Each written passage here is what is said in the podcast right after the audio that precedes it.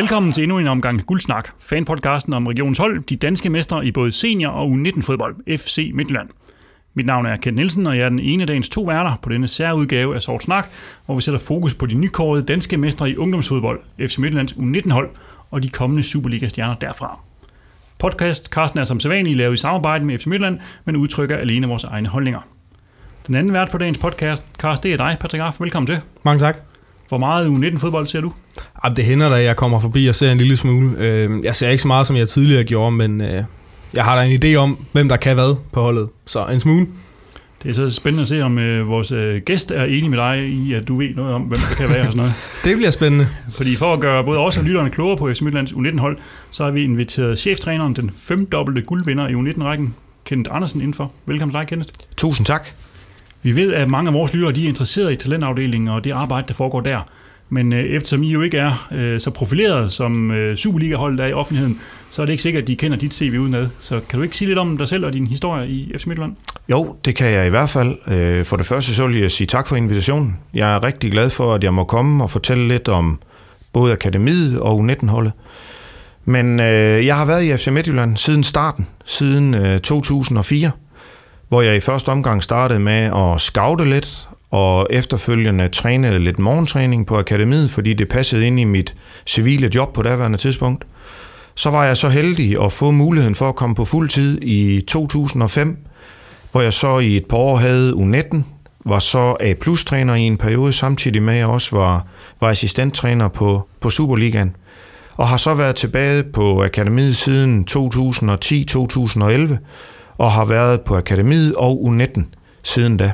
Så det har sådan været min øh, vej i FC Midtjylland. Så du er i hvert fald erfaren i forhold til, til det her U19-hold, hvad der foregår der? Det kan man godt sige. Nu følger jeg ikke, jeg følger ikke selv U19-hold så tæt, så jeg glæder mig til at komme lidt ind i maskinrummet på det i løbet af den her podcast.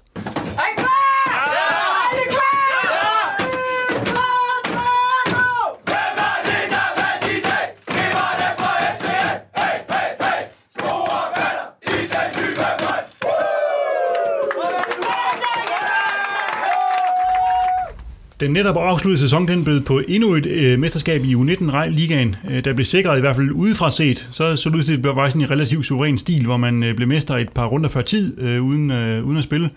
Øh, når du ser tilbage på den her sæson, Kenneth, hvordan øh, vil du så karakterisere den? Jamen, jeg vil karakterisere den som en, en sæson, hvor der har været rigtig mange hold, der har slået hinanden indbyrdes. Og der synes jeg måske, at vi har fra starten været det mest stabile hold, og har haft nogle mere stabile præstationer, og har, kan man sige, sørget for at vinde, vinde vores kampe. Øh, så det, det synes jeg måske har været det, der har været størst udslagsgivende. Så, og... så, så har vi vundet på et uh, stabilt bundniveau, eller højt top, eller bundniveau, kan man sige, mere end et højt topniveau? Nej, jeg synes, vi har vundet på begge dele. Okay. Øh, og jeg synes, vi har vundet allermest på, at vi har haft fokus på vores egne præstationer, og har taget én kamp ad gangen. Men jeg synes, vi har haft nogle virkelig toppræstationer som hold, blandt andet i vores hjemmekamp mod FC Nordsjælland, i begge kampe mod FCK og i vores hjemmekamp mod Brøndby. Der synes jeg virkelig, holdet viser deres toppræstationer. Hvad var det, der lykkedes i, i, i de kampe? Jamen, der, der synes jeg virkelig, at holdet har spillet sammen, både offensivt og defensivt. Om sådan lidt populært sagt, så gjorde vi hinanden gode og det var nemt at spille. Øh, så har vi haft nogle kampe, hvor jeg synes, vi har haft det lidt sværere ved at finde flowet, og nogle gange, hvor modstanderen måske mere har haft fokus på at, at ødelægge det for os, mere end fokus på deres eget. Der synes jeg så, at vi har haft nogle individuelle styrker, der har gjort, at vi har kunne afgøre kampene til vores fordel. Men hvis du sådan skal beskrive uh, U19-holdet, øh, er det så de samme dyder som på første holdet, altså med noget power, med noget med at tænke fremad, både offensivt og defensivt, øh, eller hvordan vil du beskrive det? Ja, sådan vil jeg rigtig gerne beskrive det, ja. fordi det er jo sådan, vi rigtig gerne vil ses på i Midtjylland, så sådan vil jeg rigtig gerne beskrive det. Ja. Men vi har jo også altså på i U19-ligaen været det mest scorende hold med, med 65 mål. Og det siger vel lidt, når vi har fire mand, der ligger i på top 10 i, på topscorerlisten, hvor vi har både Assis og Buk med 12 mål, og Tue og Torp med 10 mål, ja. og Torp som fører assistlisten med 9. Ja. Øh, så, så siger det jo lidt Og når vi så samtidig har været det hold, der har lukket færrest mål ind med, med 31 mål imod og, og syv clean sheets, mm. altså, så er det vel suverænt mesterskab. Ja, det lyder sådan. har der været sådan nogle øh, definerende øjeblikke i sæsonen? Altså ligesom, når jeg tænker på Superliga, altså mesterskabet i år, så er det den her pinse, ikke, hvor man øh, vinder over øh, Brøndby og vinder over FCK på, på i udebane. Ikke? Altså, det er ligesom det, der definerer sæsonen. Har der været noget lignende på U19-holdet, man sagde, okay, nu, øh, det her, det var, øh, nu vinder vi? Jamen altså, efter, efter 8. spillerunde, der kommer vi jo på førstepladsen ved at slå FCK. Mm. Og så har vi jo ligget der lige siden. Så ud over det med stabiliteten, så synes jeg faktisk, der er et punkt, hvor jeg synes, okay, nu var jeg sikker på, at den nok skulle gå hjem. For første gang i, i lang tid, så taber vi faktisk to kampe i træk. Vi taber både ude til OB, og vi taber hjemme til Esbjerg. Det var lige efter, efter pausen, ikke? Efter ja, og, så, ja, og der går lige et par kampe, tror jeg, men så kommer det der, fordi vores forår bliver en lille smule mere ujævnt. Mm. Men den tredje kamp er vi så bagud 2-0 i Lyngby. Vi bliver reduceret til 10 mand efter 37 minutter. Men den hiver vi hjem og vinder 3-2 alligevel. Havde vi tabt den der, så kunne vi måske godt i den sidste ende have været blevet lidt shaky, men der var jeg sikker på, okay, så har vi altså til der, det, der skal til, for at vi kan stå imod hele vejen. Ja. Ja, det lyder som en meget, altså hvis man med en mand i undertal kan indhente en 2-0-føring, så, øh, Ja, og så. det, det, det er jo lidt ligesom, der, der trådte spillerne lidt i karakter. Ja. Men nu så vi også mod Silkeborg i, øh, i onsdags, mener jeg det var, øh, hvor I også bliver reduceret til 10 mand øh, i slutningen af første halvleg, hvor I er foran 1-0 egentlig, øh, og I ender med at vinde 4-1. Er det også noget, som karakteriserer holdet, øh, det der med, at selv, altså når, når, det bliver, når det bliver svært, så rykker I endnu tættere sammen? Jeg tror, det beskriver de enkelte spillere meget godt, ja. fordi de har sådan hver især virkelig en vindervilje til at vil gøre det. Så de har sådan, okay, nu er vi 10 mand, så, så skal vi give lidt ekstra. Så, så det, det beskriver meget godt, hvordan de hver især sådan har det. Ja. I spiller jo 3-4-3 øh, på, på holdet. Hvor, hvor længe har I gjort det? Vi lavede det om efter syvende spillerunde, og det gjorde vi en måneds tid efter, at, øh, at Superligaen havde lavet deres om. Jeg synes, der var tre ting, der var afgørende for, at vi gjorde det. Den, den ene, det var selvfølgelig, at Superligaen gjorde det, og der var ikke noget krav om, at vi skulle gøre det. Men for mig at se, så hvis vi skal hjælpe spillerne bedst muligt til at tage skridtet derop, mm. jamen, så er det den bedste måde at hjælpe dem på, at det er det samme system. Ja. Det andet, det er, når vi kiggede på spillertruppen, så var der ingen tvivl om, at vi havde materialet til at gøre det. Og så det var den anden mulighed, mm. eller den anden grund til det. Ja, ja. Og den tredje, det er sådan lidt den her, vi har sådan lidt også en, en gang imellem, så skal spillerne altså udfordres. Og nu havde de spillet det samme system i lang tid, og de var komfortable ved at gøre det. Mm. Så vi havde et par stykker, der synes, okay, nu kommer jeg ud af comfort zone ved at skal gøre det. Men det er fint nok, fordi så er det en ny udfordring, I står overfor. Mm. Så det er jo sådan lidt de tre grunde, der var mm. til, at vi, at vi valgte at gøre det. Men tidligere spillede I 4-1-4-1, ligesom første hold ja, det, gjorde. Ja, for, ja. ja. Øhm, og så tænker jeg eksempelvis de to centrale midtbanespillere. Øhm, deres roller bliver vel meget anderledes. Altså, det, det er vel også med til at give dem et skub i den positive retning. Sådan. Jamen, lige præcis. Og så kan man sige, jamen for de to centrale, det gjorde det også for baksene eller vingebaksene. Så, så selvfølgelig blev arbejdsbeskrivelsen lidt forskellig sådan på alle positioner, men for os er det egentlig kun sundt nok, at de er nødt til at prøve at tænke anderledes, modtage nogle ting anderledes, fordi så er de nødt til at, at steppe lidt op. Ja. Men det var ikke, øh, fordi man kan sige, på Superliga-holdet var det også, fordi man ligesom følte, det var et uforløst potentiale. Og, og historien om Superliga-holdets sæson er jo meget bundet op på det her systemskifte, og så falder det hele ligesom i hak. Men, men I lå allerede, øh, nu sagde du i syvende runde, og du sagde 8. runde slår i FCK og ryger op på førstepladsen, så I var, alle, så det var ikke, det var ikke på nogen spillemæssig krise, eller, øh, eller, eller hvad? Nej, nej, nej. Det, det var det overhovedet ikke. Altså, det var egentlig bare med baggrund i de tre ting, jeg lige ja, har nævnt, at, at vi gjorde det. Ja. Så, så det var et ønske om ligesom at udvikle og... Ja, og, og ja, og så den her med, og når nu de skal have muligheden på Superligaen, hvis ja. de lige pludselig får brug for nogle 19-spillere, ja. jamen har han så spillet 4-1, 4-1, og så lige pludselig skal op og gøre, løse en anden opgave, ja. så mener jeg ikke, at vi har hjulpet ham bedst nej, muligt. Nej. Så der er også noget parathed i det, i forhold til at skulle, kunne steppe ind på første holdet fra dag til dag i princippet? Ja, absolut. Og jeg synes jo måske, vi har set det med, med et par stykker, der har gjort det. Altså for eksempel Baido mm. har jo gjort det, synes jeg, når han har været deroppe. Mm, mm. Men er det, er det helt forkert, når jeg siger, at i hvert fald som, øh, som førsteholdet startede, så spiller I lidt anderledes, øh, hvor I spiller med to deciderede angribere? Ja, om vi spiller med to, eller vi spiller med tre, og om du spiller 3, 4, 3, eller det nogle gange bliver 3, 5, 2. Mm. Ja, det tror jeg bare er et definitionsspørgsmål. Ja. Øh, det kommer lidt an på, synes jeg, hvilke typer er det, du lægger dig ind, og hvordan vil du definere det. Altså jeg tror, hvis du spørger nogen, definerer de det på en måde, spørger du nogen andre, så definerer de det på en anden måde. Øh, det synes jeg var lidt det samme, da vi spillede 4-1, 4-1. Altså, hvad var det for nogle typer, du lagde dig ind, og var det så mere 4-3-3, Ja, end det var præcis. 4-1-4-1? Altså, Ja, ja. Så, øh, og, og, og der synes jeg jo, det er, det er vigtigst at tage udgangspunkt i, hvad er det for nogle typer, du har. Ja. Ja. Og det var jo også en af grundene til, at Jes valgte at gøre det. I har jo også øh, deltaget i en del internationale turneringer. Øh, senest var I for nogle uger siden øh, på en lille rundrejse i Tyskland og Holland, hvor I deltog i både Spax Cup og så et eller andet, der hedder Tabor Tony Cup, tror jeg det hedder. Jeg ved ikke, jeg ikke, mit hollandsk er nok ikke så godt. Øh, hvor det blev til et finalnederlag i, øh, i Spax Cup og, og øh, en fjerdeplads i, i, i den hollandske. Hvad, hvad betyder de her turneringer? Altså, hvorfor vægter I dem så højt? Man kan se, I er stadig rimelig ofte. Jeg synes, vi vægter dem på, med, en, med forskellige baggrund. Øh, For det første, så synes jeg, der er nogle af dem, hvor udfordringerne er store for den enkelte spiller, og de er større for holdet. Mm. Både fordi du kommer ud og møder bedre hold, men du kommer absolut også ud og møder bedre modstand. Mm. Du møder noget andet, end det du er vant til. Altså, vi er ofte vant til, at modstanderen indstiller sig på os, og måske beskytter sig selv lidt. Ja.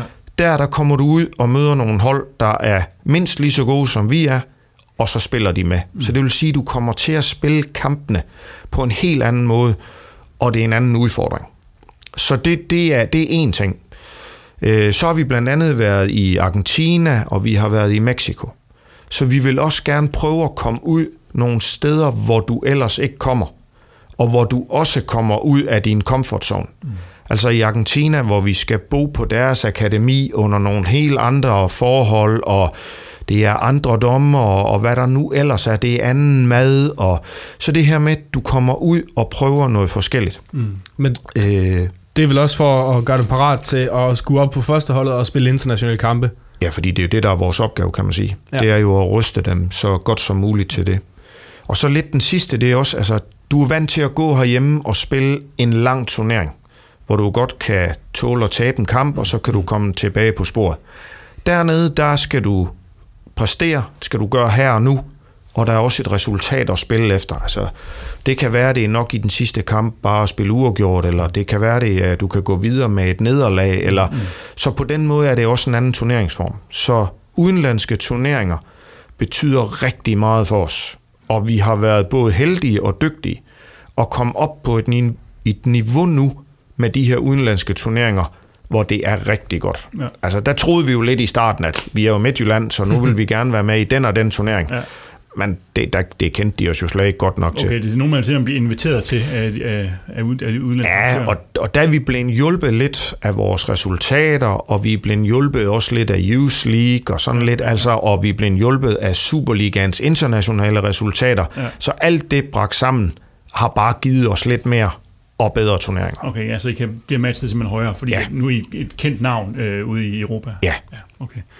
Vi har jo spurgt øh, også vores øh, brugere omkring øh, spørgsmål, og der er en Henri, der på Ulvegraven spørger netop i forhold til de her udlandsturneringer, spørger i hvor høj grad kan vi anvende deltagelse i store ungdomsturneringer og youth leagues i forhold til at tiltrække og rekruttere øh, særligt udlandske talenter til vores akademi? Altså er det også noget, man bruger i forhold til sådan, det rekrutteringsmæssige, I skal ikke bare spille mod OB og øh, OB og øh, Lyngby, men I skal komme også ud og få de her store oplevelser, både altså Youth League, hvor det er både Barcelona og alt muligt, ikke? Og, og, og, og de her turneringer. Er det noget, som man bruger på den måde også? Ja, det, det er det helt sikkert. Altså, der bliver vores navn bliver jo slået fast på en helt anden måde. Mm.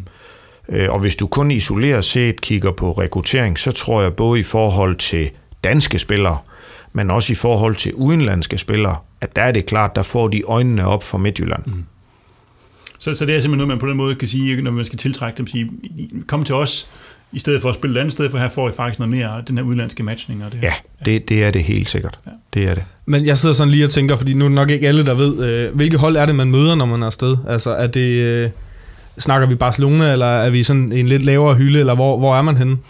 Jamen altså de to turneringer, vi lige har været med i, altså i den ene, der er Palmeiras fra Brasilien med, mm. der er der er Herrenven fra Holland, der er Ajax Cape Town fra Sydafrika, og i den anden var der Hamburg, som var tæt på at blive tysk mester. Så det, så det er meget forskelligt, ja. hvad det er. Men, øh, men de der store brasilianske klubber, det, det er, det, de er rigtig gode at møde. Vi skal til Herning. Er det en scoring, du har, Jens Ole? Det er det! Mark Dahl Hente gør det igen, igen, igen, igen. Han dukker op ved bageste stolpe. Det er, jamen, det er jo syv eller ottende gang, det sker. Og så løber han bolden i sidste stykke ind. Hvis vi kigger lidt nærmere på truppen, så er der nok nogle navne, som de fleste af vores lyttere genkender. Blandt andet fordi vi vendte en lille håndfuld af dem, da vi havde Søren Bjerg på besøg for, for nogle måneder siden til en podcast omkring det her med akademiet. Øh, men når du nu har fået dig på besøg, øh, Kenneth, synes jeg også, at vi skal have dine sådan, ord på det, for at blive lidt klogere på nogle af de her øh, spillere, som, som vi måske kan forvente at se på Superligaen her efter, efter sommerferien, og høre lidt nærmere om dine forventninger til nogle af dem. Så, så hvis vi nu starter helt generelt, hvilke spillere har så været centrale på årets hold for, for dig? Jamen, det synes jeg, der har været en del, fordi vi har jo en, øh, vi har en del landsholdsspillere, som har, har rigtig god erfaring med sig, når de kommer. Så det, der synes jeg, at de har været, de har helt sikkert gjort en forskel på holdet.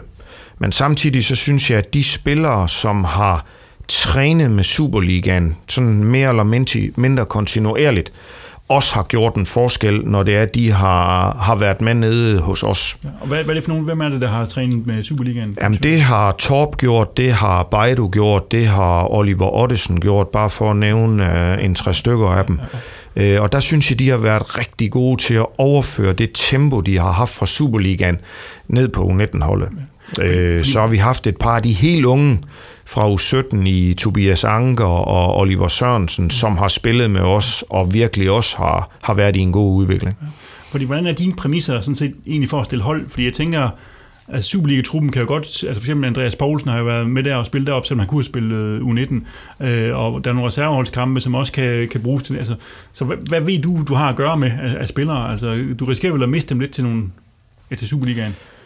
Det, jeg synes, vi er rigtig gode til, det er, jeg synes, vi er rigtig gode til at tage udgangspunkt i den enkelte spiller. Mm. Og der er et fantastisk samarbejde imellem akademiet og Superligaen. Og ikke mindst på grund af Søren Bjerg, som er den, der har linket imellem de to. Øh, så min præmis, det er jo, at selvfølgelig er det Superligaen, der vælger først.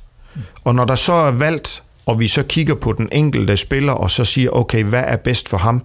Er det en reserveholdskamp? Er det en U19-kamp? Eller er det begge kampe? Eller hvor er vi? Så kan man sige, så stiller man U19-holdet ud fra det.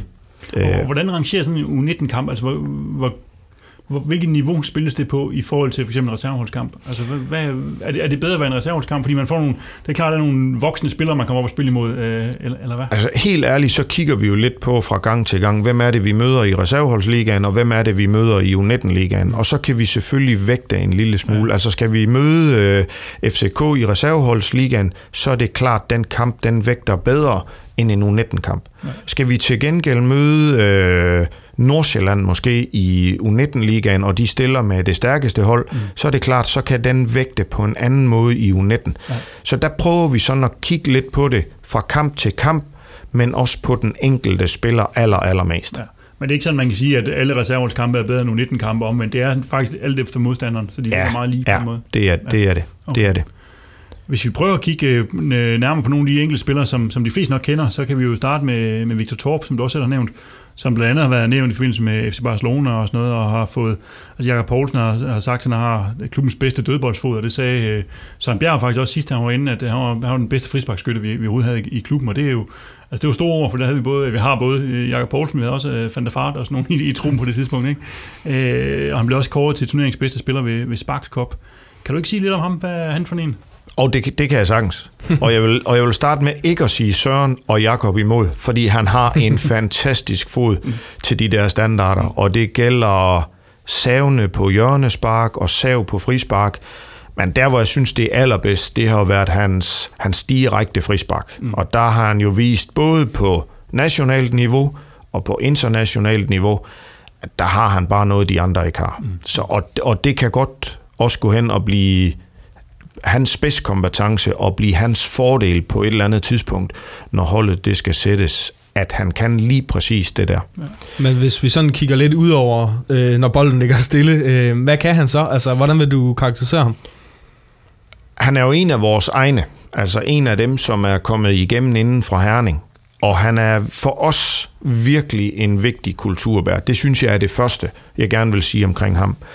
Så er han jo en central midtbanespiller, en, en virkelig klog spiller, der læser spillet rigtig, rigtig godt. Og så udover, når bolden ligger stille, så har han faktisk også en rigtig dygtig teknik. Altså han er virkelig teknisk dygtig spiller, øh, som, som kan ligge og styre spillet inden, øh, inden centralt. Øh, personligt, der sidder jeg sådan lidt, når jeg ser Mathias Jensen, øh, så kan jeg godt se, når jeg også ser Victor Torp, jeg kan godt se nogle af de samme ting i Victor Torp. Er det helt forkert? Nej, det synes jeg ikke, det er. Det, det synes jeg ikke, det er. Altså, det er jo to spillere, som, når du har bolden, to spillere, som du rigtig gerne vil have sat i scene, fordi de både selv kan nogle ting, men også virkelig kan gøre deres modstand, eller deres medspillere bedre. Og Men hvis nu... jeg sådan skal, skal sige et par ting omkring ham, hvor, jeg, hvor han skal gøre det, prøve at gøre det lidt bedre, så er det klart, i og med, at han kommer op nu og skal, skal være med på Superligaen, så skal han selvfølgelig rent taktisk, hvor det kan blive lidt nogle andre ting, udvikle sin taktiske forståelse i forhold til, altså øh, disciplinen i forhold til, hvordan er det, man skal spille det, og der kan man måske godt en gang imellem på U19-holdet tage lidt større chancer, end han kan, når han kommer derop. Øh, og så også på den fysiske del, altså hvor, det, hvor duelspillet helt sikkert vil blive, blive sværere nu. Og hvad vil hans placering være på Superliga-holdet? Altså er han central midtbanespiller, eller er han mere sådan en, en, en tier i tre, eller en tre forreste? Nej, der er han central midtbanespiller. Ja, det er han. Ja. Det er. Men de ting, du sidder og nævner, han skal lægge på, øh, jeg sidder og tænker, er det ikke meget normalt for en U19-spiller, der skal op som seniorspiller, at det er det taktiske, og det er det fysiske? Jo, det er det helt ja. sikkert. Det er det helt sikkert. Men lige nok, når vi så snakker de der centrale midtbanespillere, dem kan vi jo få svin med på en eller anden niveau, ikke? Altså, vi, vi, det vil være ærgerligt, da. det, det, det, det, det bliver nogle gode svin, men, men, men vi har jo, man kan sige, vi har både altså, uh, Sparv og Jakob Poulsen, uh, og så har du Drakman, du har, de unge har du Karen, du har Frank, som måske også har sin bedste position inden, du har Baido, du har Torp. Altså, ja, der er rigtig mange om, øh, om budet derinde. Ja, det er der helt sikkert, og det er jo også med til, at man kan sige, at det, at konkurrencen er så stor, det er jo også med til, at man skal stå på tæer, og man skal gøre sit ypperste hver gang. Mm. Og der må de unge der jo se, om de kan skubbe nogle af de ældre lidt ud og gribe chancen, når det er, den kommer.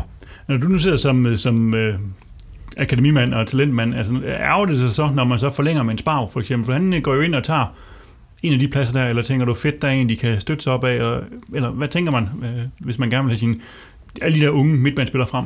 Ej, jeg tænker helt klart det sidste. Ja. Fordi jeg synes jo, han er en fantastisk spiller for dem at spejle sig i. Mm. Og så, så må de tage kampen op. Mm. Fordi det er også den kamp, som de skal lære at tage op, hvis det er, at de gerne vil, vil videre ud. Mm. Så, så det synes jeg helt sikkert er, er fedt, at man gør det. Mm. Og så er det jo altså igen for dem om at gribe chancen og være klar, når det er, at de mener, at nu, nu kan de begynde at skubbe lidt til ham.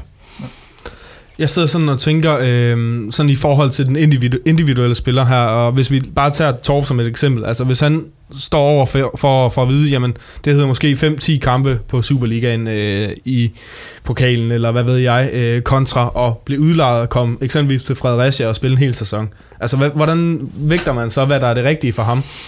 Jamen, ligesom jeg sagde før, i forhold til at kigge på den enkelte spiller, i forhold til at sætte holdet, så synes jeg også i, i den her proces i forhold til, er det her, er det udleje, der, der skal man igen kigge på den enkelte spiller. Og som du siger, så skal man kigge på, hvor langt er der ind på holdet, og hvor mange kampe vil det give. Er det nummer et? Eller er det den daglige træning med Superligaen, hvor du træner på et højere niveau, og du så kan spille reservehold, du kan måske endda spille nu 19 kamp i ny og næ. Ja, Youth det, League kan man vel Youth også. League, ja. altså, er det den, der er den vigtigste? Og der synes jeg, der kan være forskel på den enkelte spiller. Er det kampen, der er vigtig? Er det træningen, der er vigtig?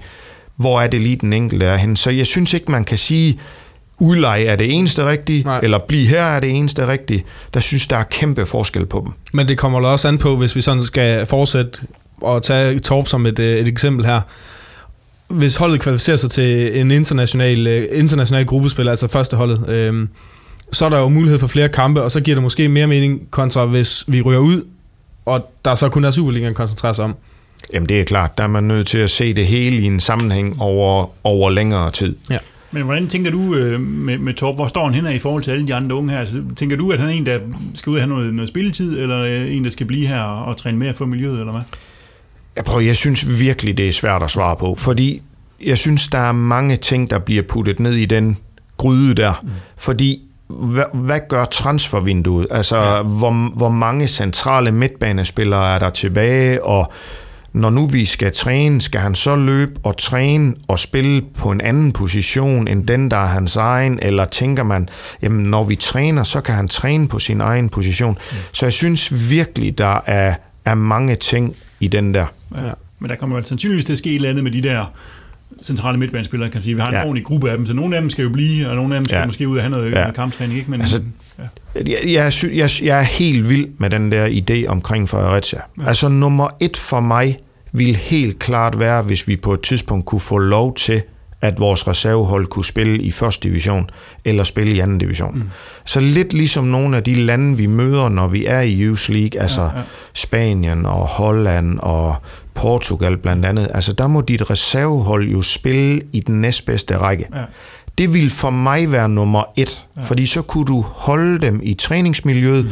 og du kunne udfordre dem i kampe. Ja. Når vi nu ikke kan det, mm. så synes jeg, at den der mulighed med Fredericia er helt fantastisk. Godt. Hvis vi tager den næste spiller, så er der en Sebastian der som er angriber. Uh, han har også for nylig skrevet en femårig fuldtidsaftale med os, uh, som betyder, at han også er en fast bestanddel af førsteholdstruppen efter sommerferien. Uh, men vi har jo sådan ofte haft problemer med at producere angriber, kan man sige. Hvis man kigger historisk på det, så er det ikke mange, vi har bragt op gennem akademirækkerne, der sådan for 11 år har, har slået til. Det er vel næsten kun Paul, hvis jeg sådan lige skal, skal, skal tænke igennem det. Uh, så har Sebastian kompetencerne til det? Ja, det synes jeg helt sikkert, han har. Men hvis jeg skal lige holde en lille smule fast i det der med at, at udvikle angriber. Mm. Øh, hvis man synes, det er et problem, så, så synes jeg jo ikke kun, det er et problem for os. Men der, der tror jeg, man nogle gange skal gå en lille smule dybere under det, og så kigge lidt på, jamen, hvordan gør de med de andre angriber. Og dem, der virkelig er blevet dygtige angriber, hvor er det, de er startet hen? Mm. Fordi hvis vi sådan kigger lidt på det, så skal de her angriber, de skal altså op og have omkring 50 førsteholdskampe, mm.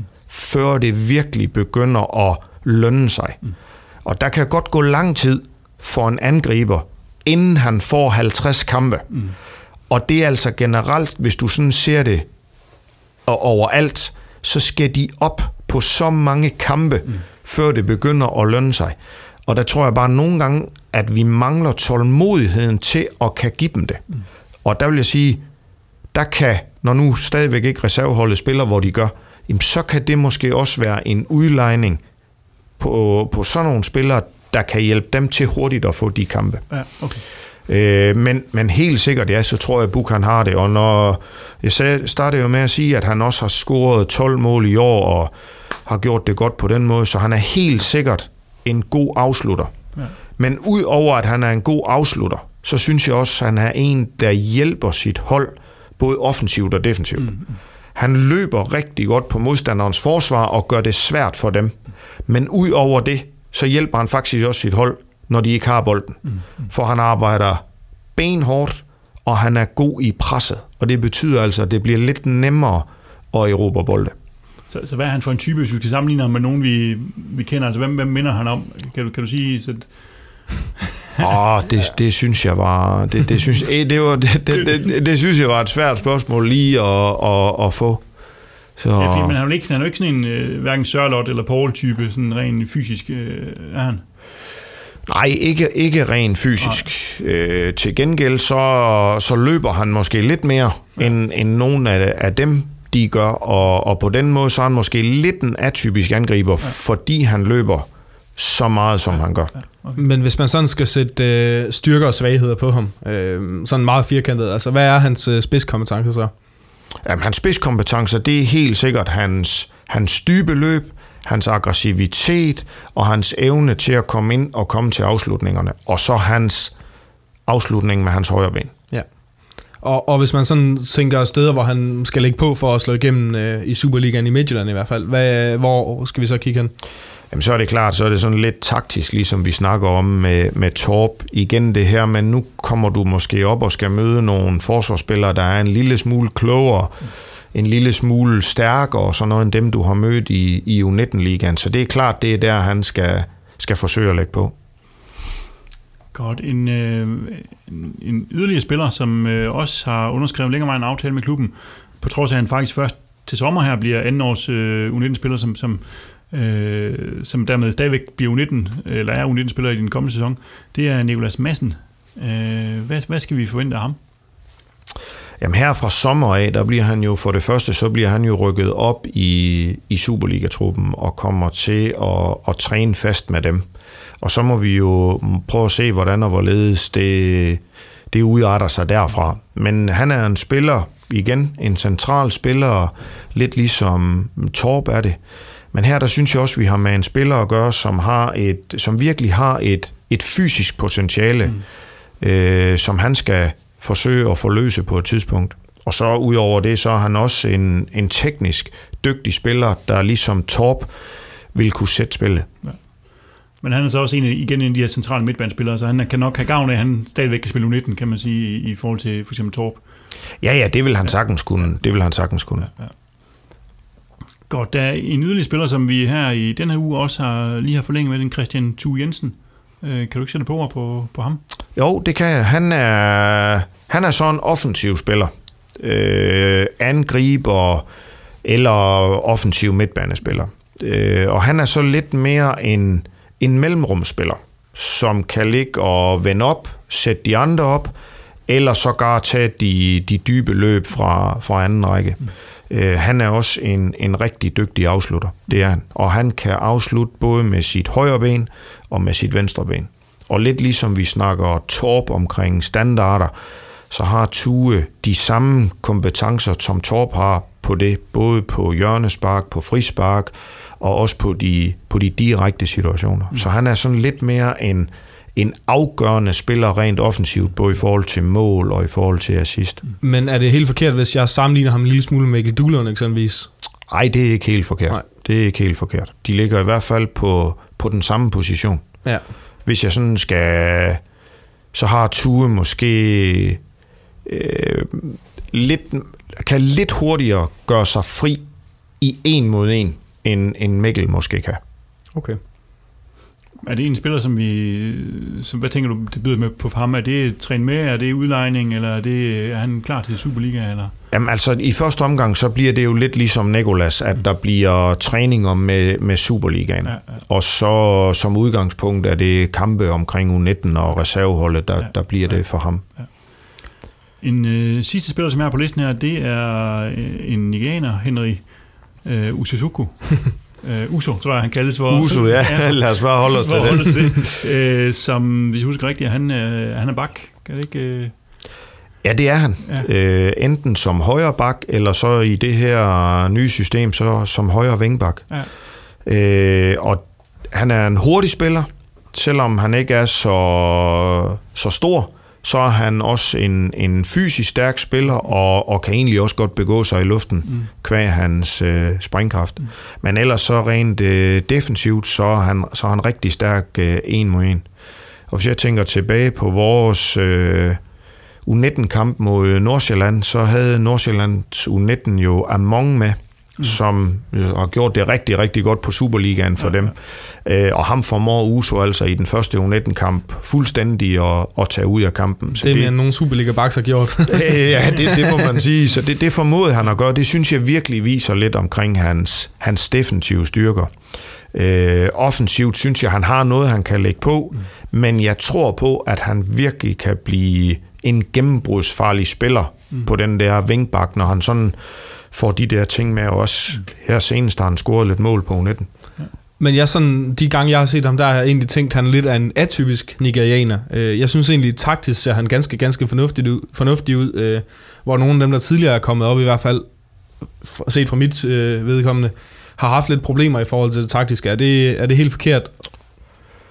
Øh, nej, det synes jeg ikke, det er, men jeg tror måske også, det har en lille smule med, hvad kan man sige, position, positionen at gøre. Ja. Altså det er måske en lille smule lettere og taktisk lettere at gøre det derfra, hvor Uso ligger. Øh, hvor de andre måske lidt mere er sådan nogle centrale spillere, hvor der er lidt mere omkring dem og, og sådan noget der. Der er det måske lidt lettere for Uso øh, at, at gøre det her, frem for de andre. Mm. Men det er jo relativt sjældent, vi henter defensiv spiller op, kan man sige, af nikanerne. Ikke? Jeg tror, det var det Nora, vi havde, som, som også central øh, forsvarsspiller. Ja, ikke? det var Men det. har vi nærmest ikke haft, som jeg lige kan huske, andre, der har været sådan fødte øh, defensiv spiller. Nej. Så, så, så ja, hvad, hvorfor har man fundet ham? Altså, hvorfor, normalt scouter man på de der vel fart og fysik nede i, øh, i Nigeria. Jamen, det er måske lidt på grund af det taktiske. Ja. Ikke? Altså, det, det var jo også svært for Nora mm-hmm. at vende sig til at skulle spille, spille stopper. Ja. Eller det var måske svært for de andre at spille stopper sammen med Nora, fordi man, man vidste aldrig helt, hvor man havde ham hen. Ja. Og der, det kan man sige, det er sgu nogle gange det samme med Uso. Ja. Altså nogle gange, så stikker han jo bare afsted. Ja.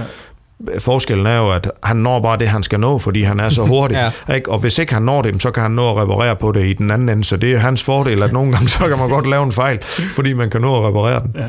Og så er det fint nok, hvis de er sådan lidt taktisk udskolet ude på højre bak med dem. Det kender vi, kender vi fra, fra vores nuværende assistenttræner, ikke? At øh, det hjalp lidt, da han kom derud. Og sådan ja, jamen, så er der en linje, man kan forholde sig til, og så skal du ikke løbe længere uden det. Nej, han solgte jo også holdet lidt en gang. Godt. Er der, er der andre øh, profiler på det, på det øh, U19-hold, der slutter nu her, som du tænker, vi skal have vendt? Eller har vi været forbi? Nu har vi været forbi halvdelen af holdet nærmest. jo, men altså, lad mig sige det sådan. Jeg synes jo i princippet, at så kunne vi gå, så kunne vi gå hele holdet igennem. Ja.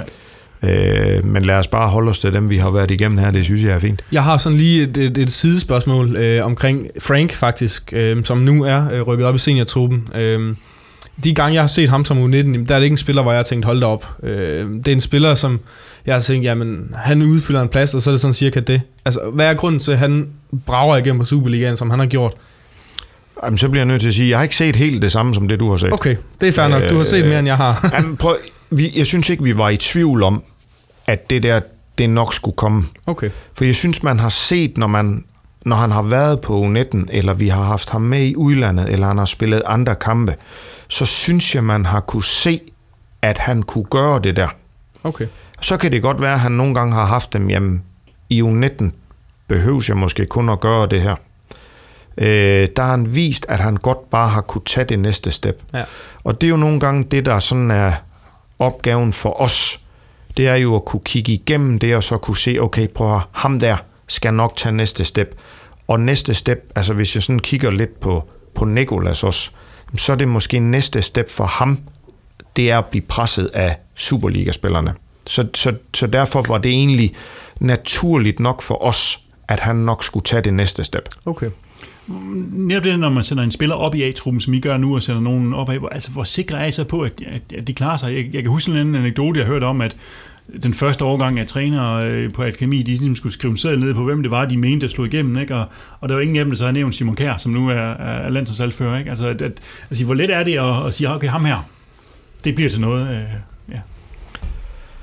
Jamen, heldigvis har vi jo også øh, taget al den erfaring med os, som vi har fået siden 2004. Mm. Øh, og nu bare for at tage mit, mit eget, så den periode, jeg havde på Superligaen, synes jeg var virkelig lærerig for mig i forhold til også, både øh, på banen, men også uden for banen, at vide, jamen, hvad er det for nogle ting, der skal til? Og jeg synes, jeg er bedre rustet til nu at vejlede dem, mm.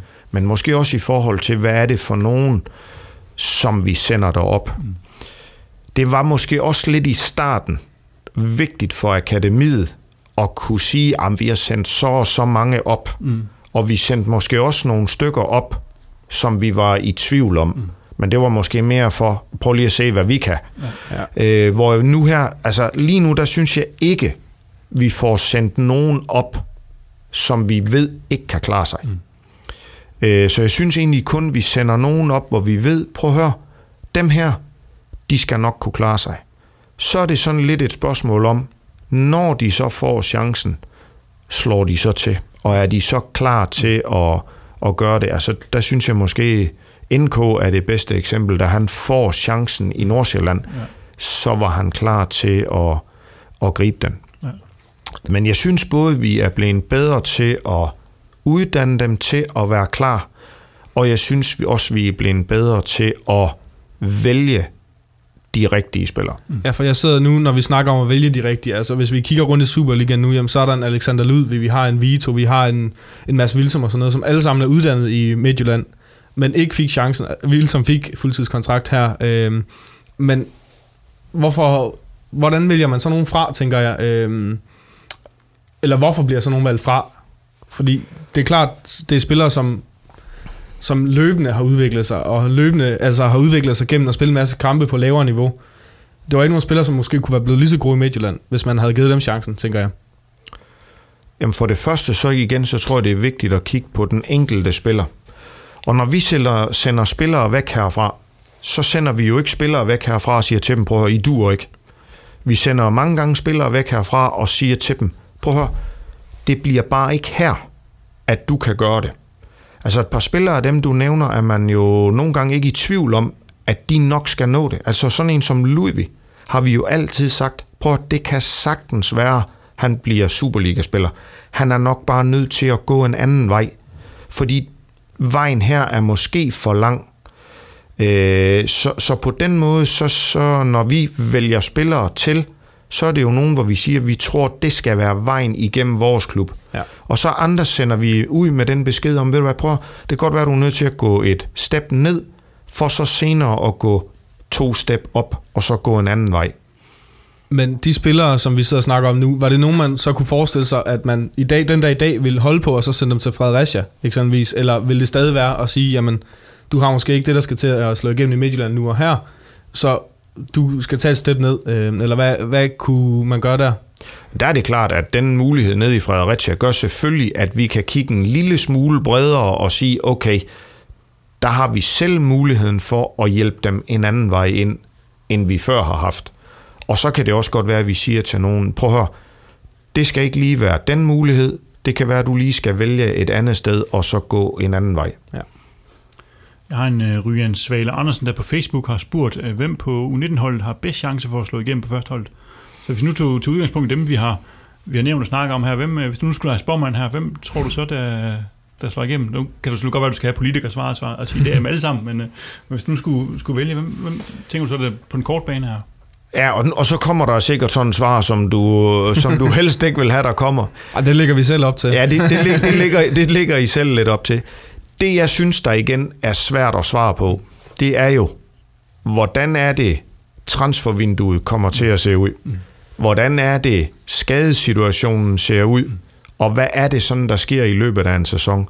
Altså, jeg tror ikke, der var nogen, der havde regnet med, at André han skulle tage det røde kort over i Nordsjælland, og så skulle NK have chancen, fordi der måske var et eller andet andet.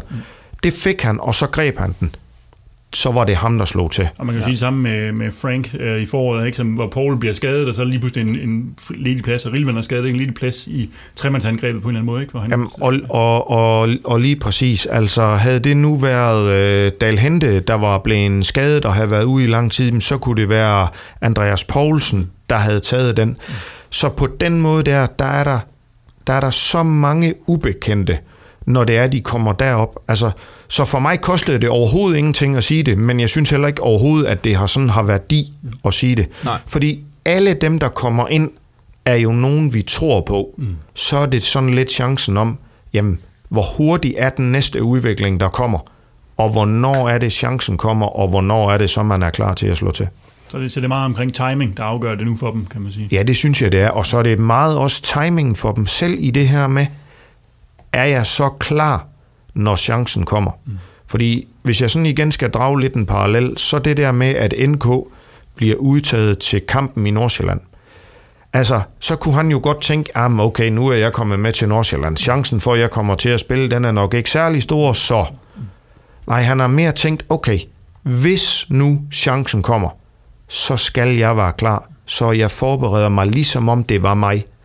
Og der må man jo sige, det, det tror jeg, der er mange, der kan lære af. Og mm. vi har også brugt det sådan til at snakke om, hvordan kan man gøre sig klar, når chancen kommer. Ja, fordi det er vel noget, I, I uddanner spillerne til, altså det med det mentale også, øh, at stå klar, når chancen byder sig. Ja, det, det er det helt sikkert. Det er det helt sikkert. Her har vi øh, et indkast til Horsens langt nede mod FC Midtjyllands felt. Vi er på vej mod det fjerde tillægsminut. Bliver kastet ind i feltet, bliver hættet væk, bliver sendt ind igen, og så bliver den hældet væk. Tygger kigger, Tygger fløjter. FC Midtjylland vinder 1-0 over Horsens og er danske mestre i fodbold med guldglimmer, lametta, champagne og hele baduljerne og romerlys, der tænder og blinker over det hele. Det her er en jubelfest. Årets mesterskab var den syvende DM-titel på blot 13 sæsoner, siden akademiet det blev skabt i 2004, og det var faktisk det fjerde mesterskab på de sidste fire år.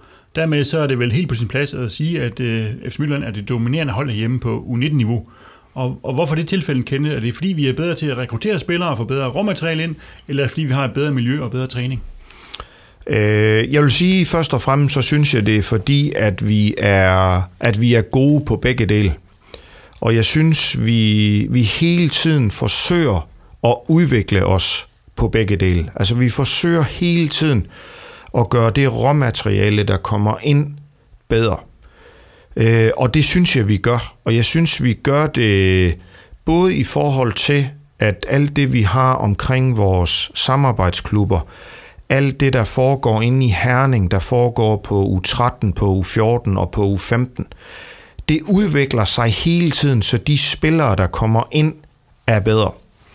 Og det sammen med, at de spillere, vi forsøger at hente ind udefra, altså øh, til udenlandske spillere, både omkring U17 og omkring U19, også er på et højere niveau, når det er, de kommer ind.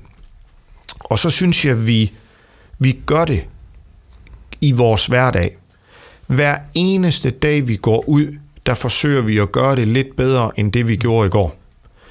Øh, og spillerne ved, at når det er, de kommer ud, så skal man, man går ikke bare ud for at blive trænet, men man går ud for hver eneste dag at blive bedre.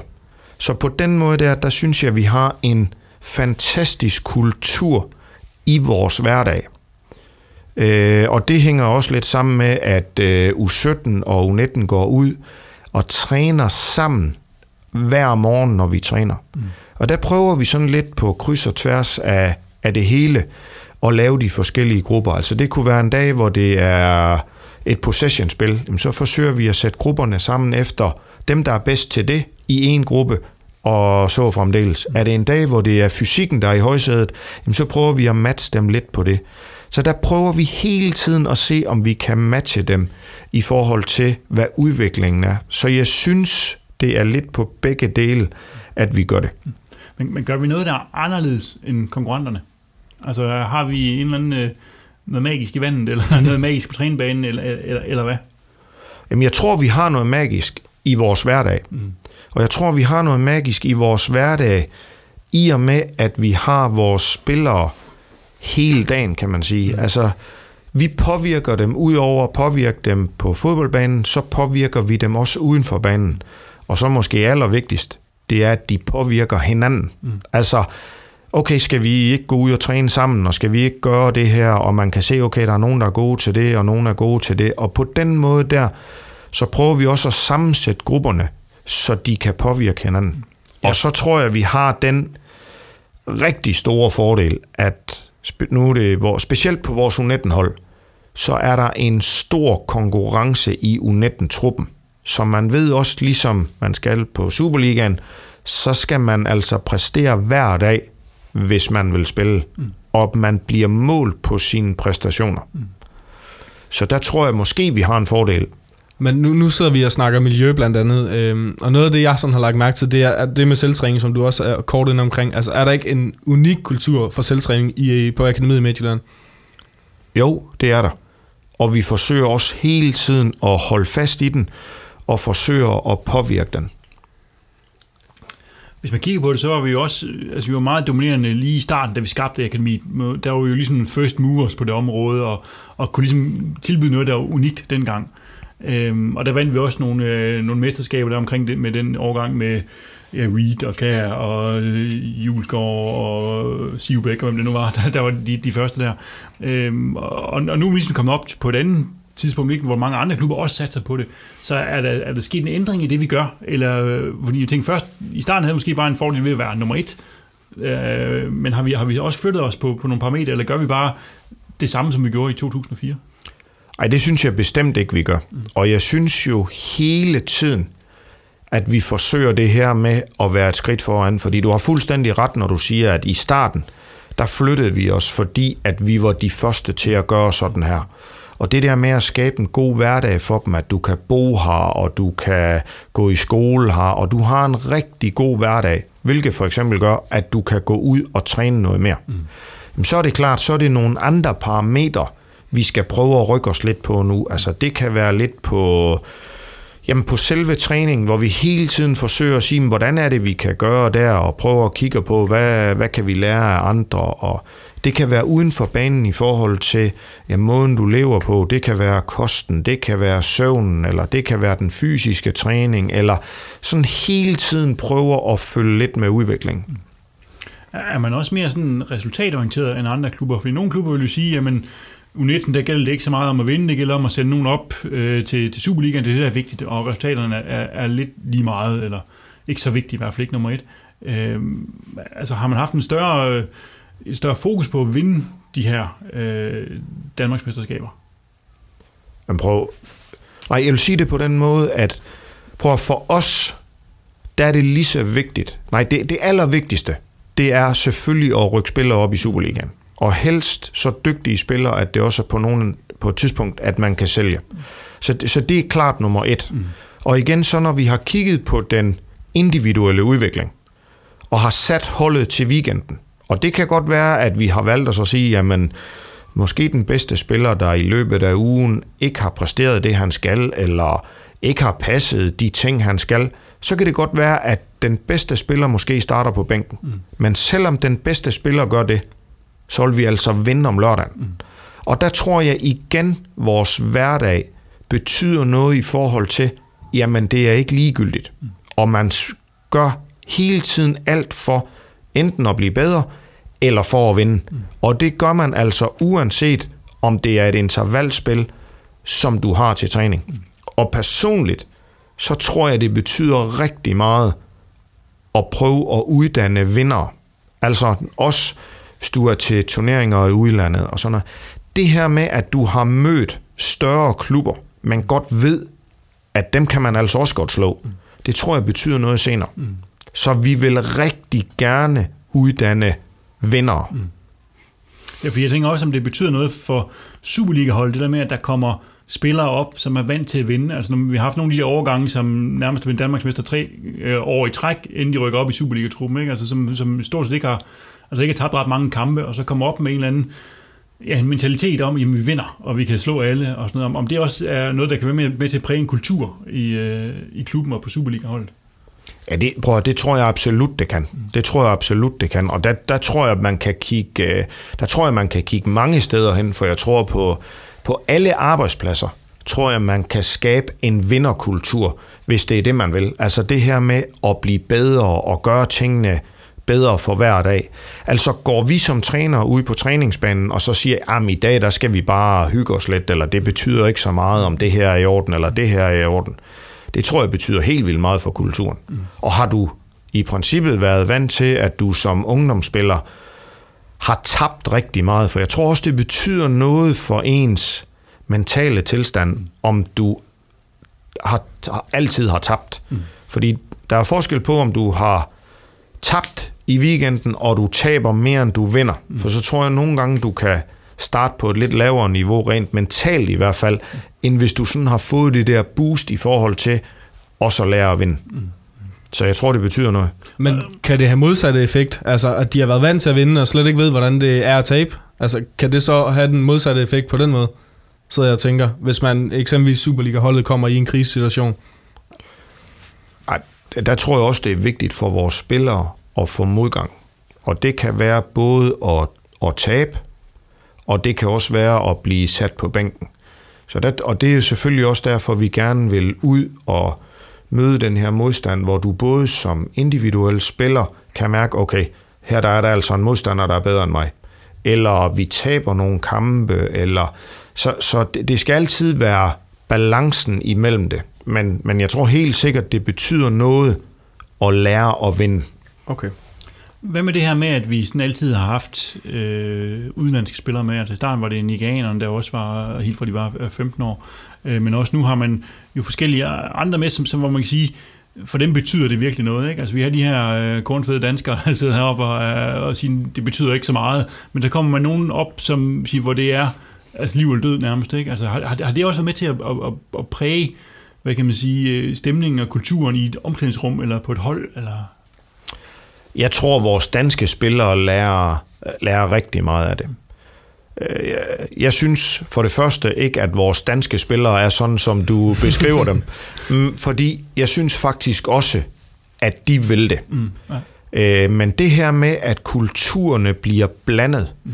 både om det så er, om de er fra Finland, om de er fra Australien, eller de er fra Nigeria, når det er dem, der kommer herop. Jeg tror, de betyder rigtig meget for, for miljøet, og jeg tror, de betyder rigtig meget for uddannelsen af den enkelte spiller. Mm. Altså, da vi i sin tid snakkede med Simon og med Winston, så gav de jo også udtryk for, at de var aldrig nået op på det niveau, hvor de var, mm. hvis ikke de havde haft de her nigerianere mm. at spille med. Mm.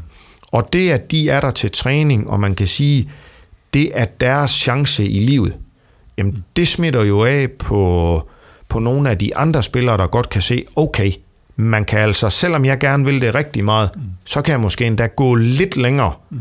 i forhold til at ville det. Mm.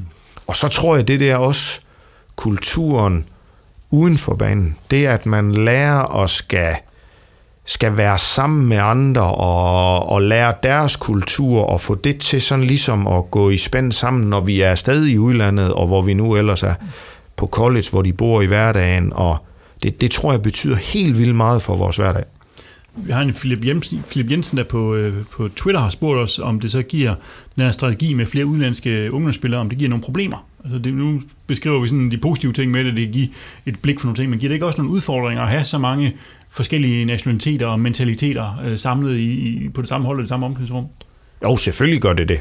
Men lad mig starte med at sige, prøv at det giver så mange flere fordele at de der udfordringer, der er der. Men, men det er jo igen, altså vores danske spillere er jo heller ikke ens. Mm. Så de danske spillere er der jo også udfordringer med.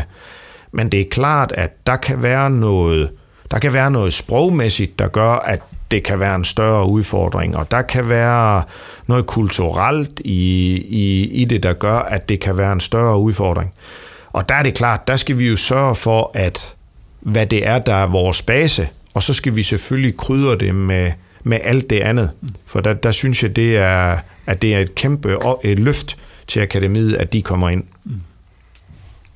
Hvis vi prøver at kigge øh, sådan lidt øh, fremad i tiden, hvad, hvad skal så til for, at vi kan fastholde den her dominerende position? Øh, fordi der er jo altså mere og mere fokus på det her talentudvikling, ikke bare hos os, men hos mange andre klubber ikke, herhjemme i Danmark. Så, så, så, så hvad skal der til, hvis vi skal blive ved med at, at være dominerende? Jamen det er klart, vi skal jo hele tiden forsøge at, at holde øje med at udvikle os på, på tingene, og det skal vi gøre i forhold til den fysiske del, og så skal vi gøre det i forhold til den mentale del. Og der tror jeg på, at den mentale del godt kan gå hen og blive, blive næste step, hvor det er, at vi virkelig skal, skal kunne gøre en forskel. Og hvad tænker du mental del i forhold til, i forhold til hvad? Jamen, jeg, der tænker jeg sådan mere den mentale udvikling i forhold til, jamen, hvor går samfundsudviklingen hen af? Den bliver mere og mere individuel og sådan nogle ting. Altså, der, der tror jeg på, at den, den mentale træning og den mentale del godt kunne være et, øh, et udviklingsområde for os. Mm.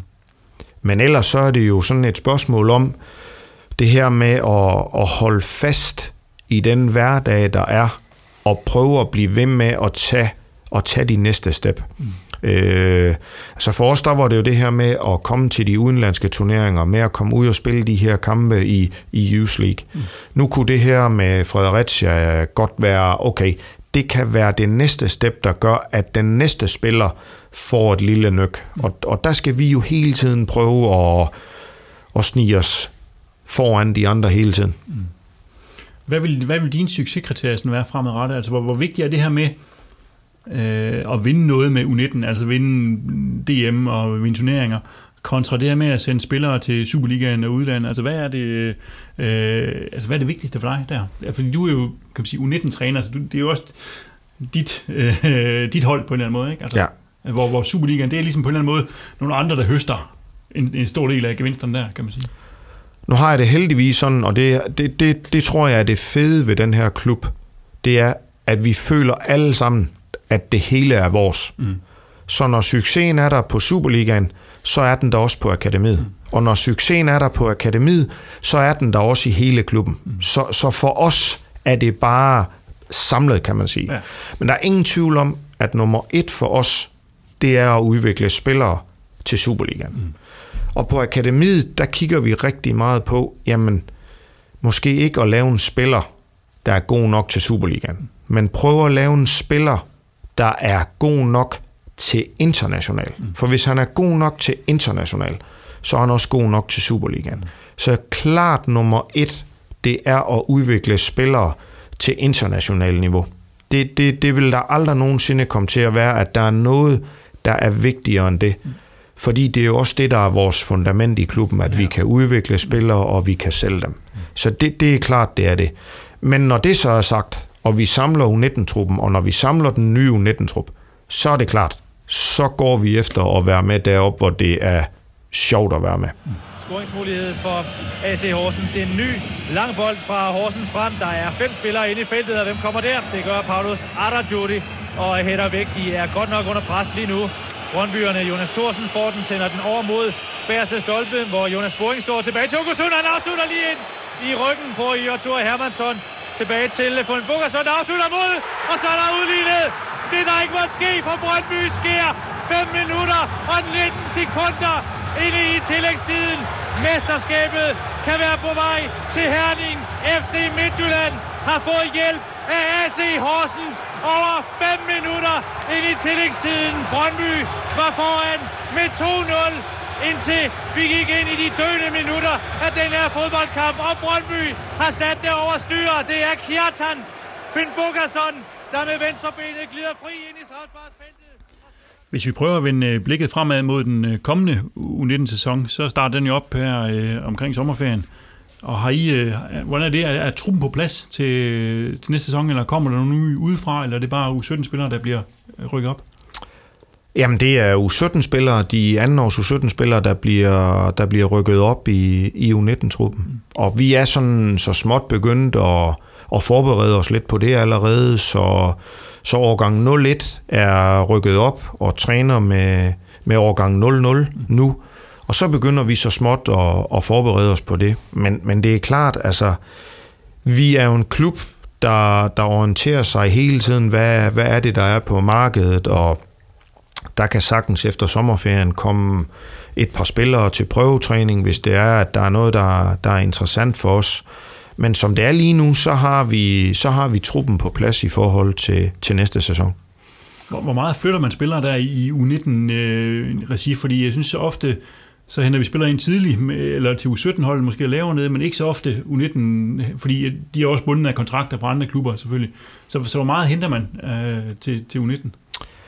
Jamen det er klart, at hvis du går hen og henter en U19-spiller, så skal du jo hente en U19-spiller, du kan se, der kan klare sig op på Superligaen, mm. eller som har det der internationale niveau, mm. som vi går efter. Mm. For ellers så giver det ingen mening at skal hente en U19-spiller. Der kan man sige, når det er, at vi henter dem ind tidligere, mm. så er det jo fordi, man kan se noget potentiale, man håber på, at man kan udvikle. Mm. Der skal du være mere sikker på, når du henter en U19-spiller, også det kan være, at du køber en U19-spiller, ja, ja. så skal du være sikker på, at han går videre ind. Mm. Så, så det er jo derfor, du ikke ser så, så mange U19-spillere, der bliver hentet. Men, men bliver du rendt på dørene af agenter, der har øh, spillere alle mulige steder? De siger, er det ikke noget for FC Midtjylland at få ham herind? Nu har vi heldigvis nogen til at tage sig af det der, fordi jeg er glad for, at det ikke er mig, der skal modtage alle de mails, der kommer, for der er virkelig mange, der byder sig til, og det er jo nogle fantastiske CV'er, de har alle sammen. Der, der er jo ikke det, de ikke har prøvet. Men kommer der nogle gange nogle interessante ind ad døren den vej? Altså, en Oliver Olsen, som blev hentet i Esbjerg i, øh, i januar. Øh, er det også den vej igennem, eller er det gennem scouting, man, man henter ham? Altså, der, der orienterer vi os jo hele tiden i forhold til, altså hvis du tager det danske marked, så ved man jo hele tiden, hvad det er, der rører sig, og hvilke spillere er det, der udvikler sig godt. Og, så på den måde der, så har vi jo hele tiden øje for, hvad der sker. Og der har vores scouts jo så øje for, hvad er det, der sker ude omkring os. Så på den måde, der synes jeg, vi har et, et fantastisk netværk til at gøre de ting der. Hvem regner du med bliver de øh, bærende spillere eller profiler næste sæson på U19-holdet? Hvem er det, vi hører om, om, om i løbet af efteråret? Jamen, det er jo klart, dem som har været med i år, og som har fået mange kampe, mm. det er jo klart, at de skal træde lidt i karakter nu, og hjælpe de andre på vej. Mm. Og ellers så er det jo sådan lidt sådan, nogen er væk, og nogle nye kommer til. Det er en anden sammensætning, det er et andet hold. Det kan måske også gøre, at der er nogen, der lige pludselig blomstrer lidt op, fordi nu bliver der måske lidt mere plads til mig, eller jeg passer lidt bedre sammen med dem, der er der nu, eller det er klart, dem, der har været med i et godt stykke tid, og de ældste med stor erfaring, mm. det er klart, de skal ind og tage en lille smule mere over nu, end de, har, end de ellers har gjort. Mm. Nu 17-holdet har jo sådan været klubbens øh, sorte for i den her sæson, kan man sige. de har jo ikke vundet DM, altså det er jo, øh, ja. Øh, så, så de spillere, der kommer op der, er de, er, er de stærke nok til at kunne, øh, kunne gå ind på, på U19-holdet? Jeg, jeg synes, du er lidt hård ved vores U17-hold. Det, det, bliver, det bliver jeg nødt til at sige. Jeg vil aldrig nogensinde dem, betegne dem som vores sorte for. Prøv, jeg synes altid, det er sådan med U17. Jeg synes altid, U17 er, er lidt mere svingende, end, end de er på U19. Og jeg tror helt sikkert, at det har noget med modenhed at gøre. Og jeg synes faktisk, at når man kigger på, der, der er stor forskel på at spille U15 og spille U17. Men jeg synes del med os, at der er kæmpe stor forskel på at spille U17 og så spille U19. Så jeg synes helt sikkert, at modenheden har meget, meget stor betydning. Og så tror jeg, hvis vi sådan skal kigge lidt på vores, på vores eget U17-hold, og at det har været, det har været svingende, så har de jo spillet med rigtig, rigtig mange førsteårs. Ja. Og rigtig mange førsteårs, som kommer ind i klubben mange af dem har valgt at skal på efterskole, og de flytter måske hjemmefra for første gang, og der sker rigtig mange andre ting, som man skal lære at forholde sig til. Mm. Øh, og det tror jeg, det gør den der lidt øh, urytmiske, øh, ujævne periode, der kan, der kan komme for dem. Mm. Så, så det sorte for, det synes jeg nu ikke, det er.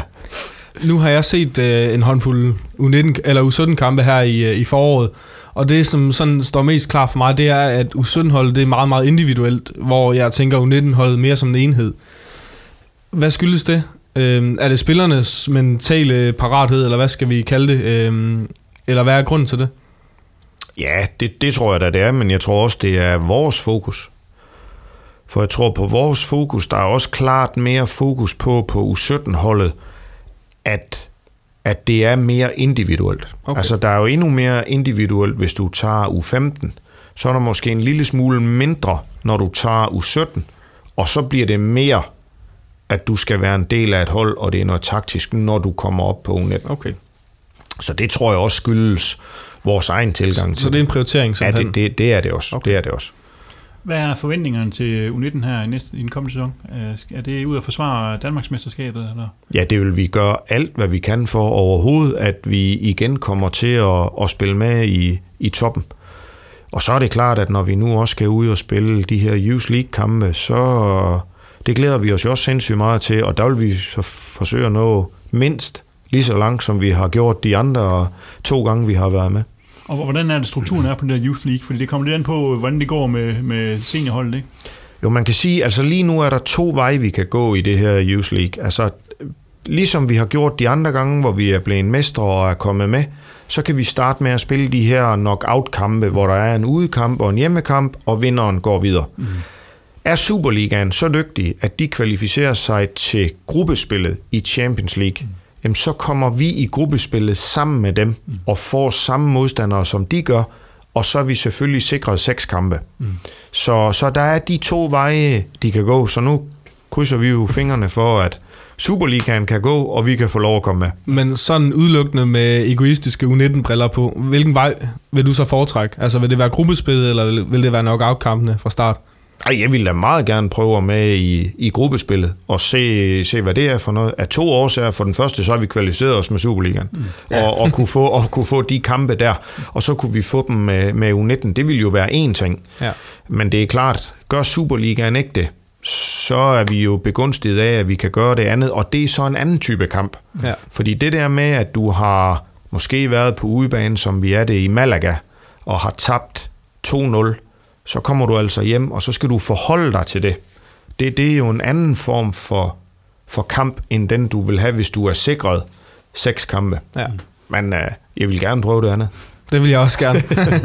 Men det er også noget, som der er efterhånden kommet lidt opmærksomhed på det Youth League. Ikke? Vi så øh, øh, forrige sæson, ikke, at det blev tv-transmitteret jeres, øh, jeres kampe, hjemmekampe og sådan noget. Ikke? Altså, øh, hvor det ser vi normalt ikke for U19-ligaen og sådan noget. Så det er også altså, i forhold til spillernes øh, ja, altså, udvikling, og prøve det, og sige, nu er vi faktisk på noget, hvor der er tv, og nogen, der forholder sig til os, og ja, alt det der er eksperter, der skal stå og spille øh, kloge på, på det ene og det andet. Ja, der er mange på tribunerne også. Ja, prøv, det, er, det er helt vildt stort for os alle sammen. Mm. Altså, det er det både for os i træner-ledergruppen, og det er det for spillerne. Og der synes jeg, der synes jeg, UEFA har gjort noget godt ved at lave sådan en turnering som den her, fordi den tror jeg også kan være med til at skubbe spillerne i den rigtige retning, at de kommer ud og prøver det her. Altså forhåbentlig dem af vores, der har prøvet det, og nu står og skal gøre det med Superligaen, de ved lidt, hvad det drejer sig om. Ivan Hassan igen.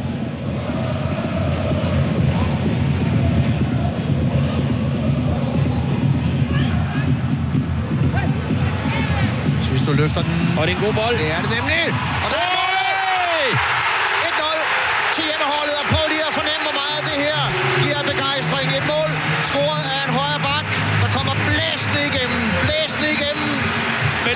er aflevering. Så var han øh, måske alligevel matchafgørende Pione Sisto med den der blændende set aflevering af Riddersson. Jeg ved, ikke, om han kniver sig i armen, men øh, han har i hvert fald ikke problemer med at holde sig vågen. Nu har vi snakket om øh, U19-holdet, vi snakker om de enkelte spillere, vi snakker om, om, om fremtiden, men øh, du er også en del af det her, Kenneth, og, øh, og, øh, og har jo været træner her i en periode. Og jeg har en fra en, en profil, der hedder Sniper for Ulvegraven, der skriver, øh, Kenneth har været en af grundstenene i vores akademis succes igennem årene. Virkelig nogle resultater, der må fremtvinge respekt i langt de fleste klubber i hele Europa. Det navn FC Midtjylland har inden for ungdomsfodbold kan langt hen ad vejen tilskrives Kenneth og hans stab. Beundringsværdigt arbejde. Jeg vil gerne vide, om Kenneth ikke har en drøm om at blive cheftræner engang, eller om han lever sin drøm nu. Altså det her spørgsmål om, det her med at være U19-træner, er, er, det, er det din drøm, eller øh, er, der noget andet inde i maven? Altså nu vil jeg, jeg vil starte med at sige, at jeg er helt vildt glad for og helt vildt stolt over at blive profileret på den måde, jeg gør, øh, når vi har vundet det her. Men prøv at det er jo langt fra kun mig, der gør det. Og, og lidt ligesom vi har snakket om holdpræstationer, og så har jeg nogle fantastiske kollegaer i, i hverdagen, og om noget, så er det her jo for os også en holdpræstation. Så, så det er jo ikke kun mig, der, der skal have rosen for det. Mm. Øh, men, men når det er mig, vi skal snakke om, så ja, lige nu, der er jeg der, hvor jeg rigtig, rigtig gerne vil være. Jeg trives øh, sindssygt godt med at være akademitræner, og jeg trives rigtig, rigtig godt med også at være, være den holdansvarlige på U19-holdet. Og der har jeg det sådan med det her lige nu, at lige nu, der vil jeg bare rigtig, rigtig gerne være den bedste til at gøre det, som jeg gør. Mm. Og og det er det, som, som jeg forsøger at gøre, og det her med at tage næste skridt med, med akademiet. Men der må der være nogen første divisionsklubber eller andre, der tænker, at vi har brug for en træner, der løber ind i, ind i Midtjylland, der har stor succes der. Altså, du må da få nogle henvendelser på det her, eller hvad? Jo, men prøv at, det gør jeg da helt sikkert. Men øh, der er ikke noget af det, der har gjort, at, øh, at jeg har overvejet mm. at skulle væk fra Midtjylland. Tænker du også på, øh, altså det, på en eller anden måde er det også mere ro på, på du 19 hold, tænker jeg. Jeg tænker, jeg har nogle gange overvejet, du har for eksempel en Jesper Fredberg i AGF, og du også en Preben Lundby i Silkeborg, som var nogle træner, de havde sådan internt fra, og som havde en lang klubkarriere og var en del af klubben. Og så bliver de øh, Superliga-trænere sådan i, i mangel på bedre, og så går det halvår, så ryger de væk. Altså, det er også en affyringsrampe, den der Superliga-træner-stilling, kan man, kan man sige. Ikke? Altså, det er også noget, hvor man lige pludselig sammen er væk og ude. Ikke? Altså, det, hvor, det, hvor jeg tænker, der er mere sikkerhed i U19, eller mere ro på, og man bliver ikke ligesom på samme måde smidt ud med kort varsel. Nej, nej det, er da, det er da to forskellige jobs. Mm. Det er det da helt sikkert. Og der er det klart, at der hvor, der hvor jeg er, jamen der har vi da mere ro til at kigge langsigtet og arbejde med, med spillerne på den måde. Mm. Øh, hvorimod op ved, ved, de, ved, ved Superligaen, der er det jo klart, at der er det, der er det resultaterne. Mm. Og der bliver der jo ikke øh, kigget så meget på, hvordan har den ene udviklet sig, og hvordan har den anden udviklet sig. Og, så det er klart, at det er jo i princippet, så er det to forskellige jobs. Mm. Det for mig, der gør, at det er det rigtige det her, mm. det er jo, at vi arbejder med det hele menneske, mm. og at vi ikke kun arbejder med fodboldspilleren. Mm. Men det her med, at du står med spilleren hver dag, det kan være en spiller, der ikke har det godt på grund af, det kan være kærestesover, eller det kan være noget i familien, der måske presser sig en lille smule på.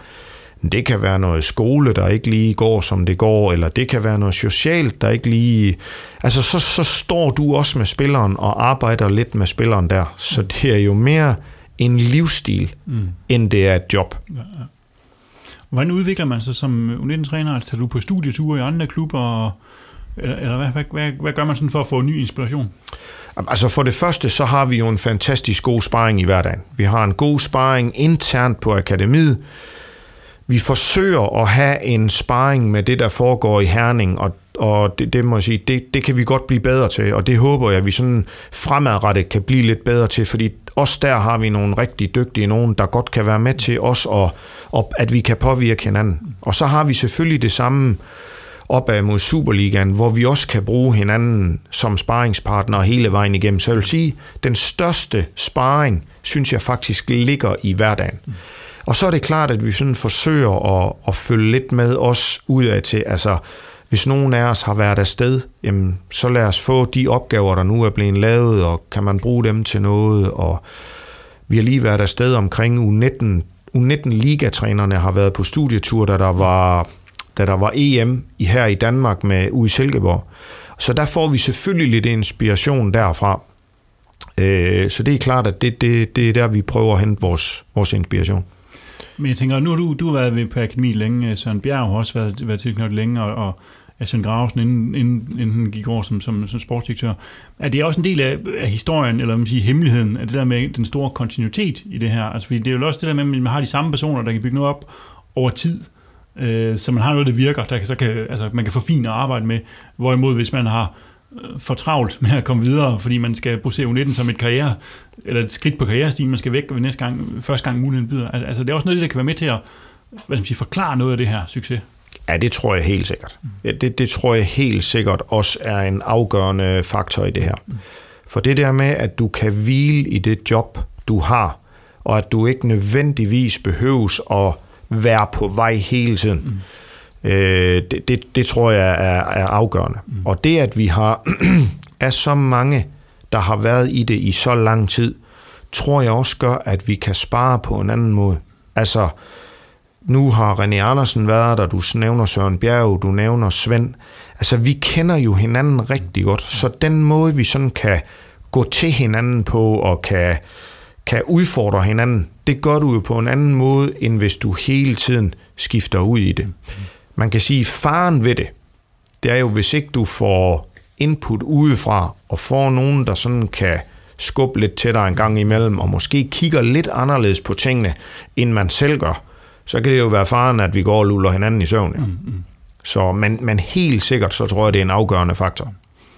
Hvis man kigger omkring, omkring der rundt om i organisationen her, ikke, så har vi en tidligere akademidirektør, der er, øh, der er direktør nu, ikke? altså Claus Steinlein, du har en øh, U17-træner, der er blevet øh, sportsdirektør, du har, så vidt jeg husker, Ankersen var vist også... Han var også omkring akademiet, ja. på et tidspunkt. Ja, ja. Så, så det er alle de, altså der er akademifolk placeret på alle de ledende poster i, øh, i en sportslig sektor, kan man sige. Ja. Så det, det leder også, selvfølgelig også hen til, hvad er, du skal være her, når du, altså hvad for en post skal, du, skal du ind på her, når du, når du nu skal videre her?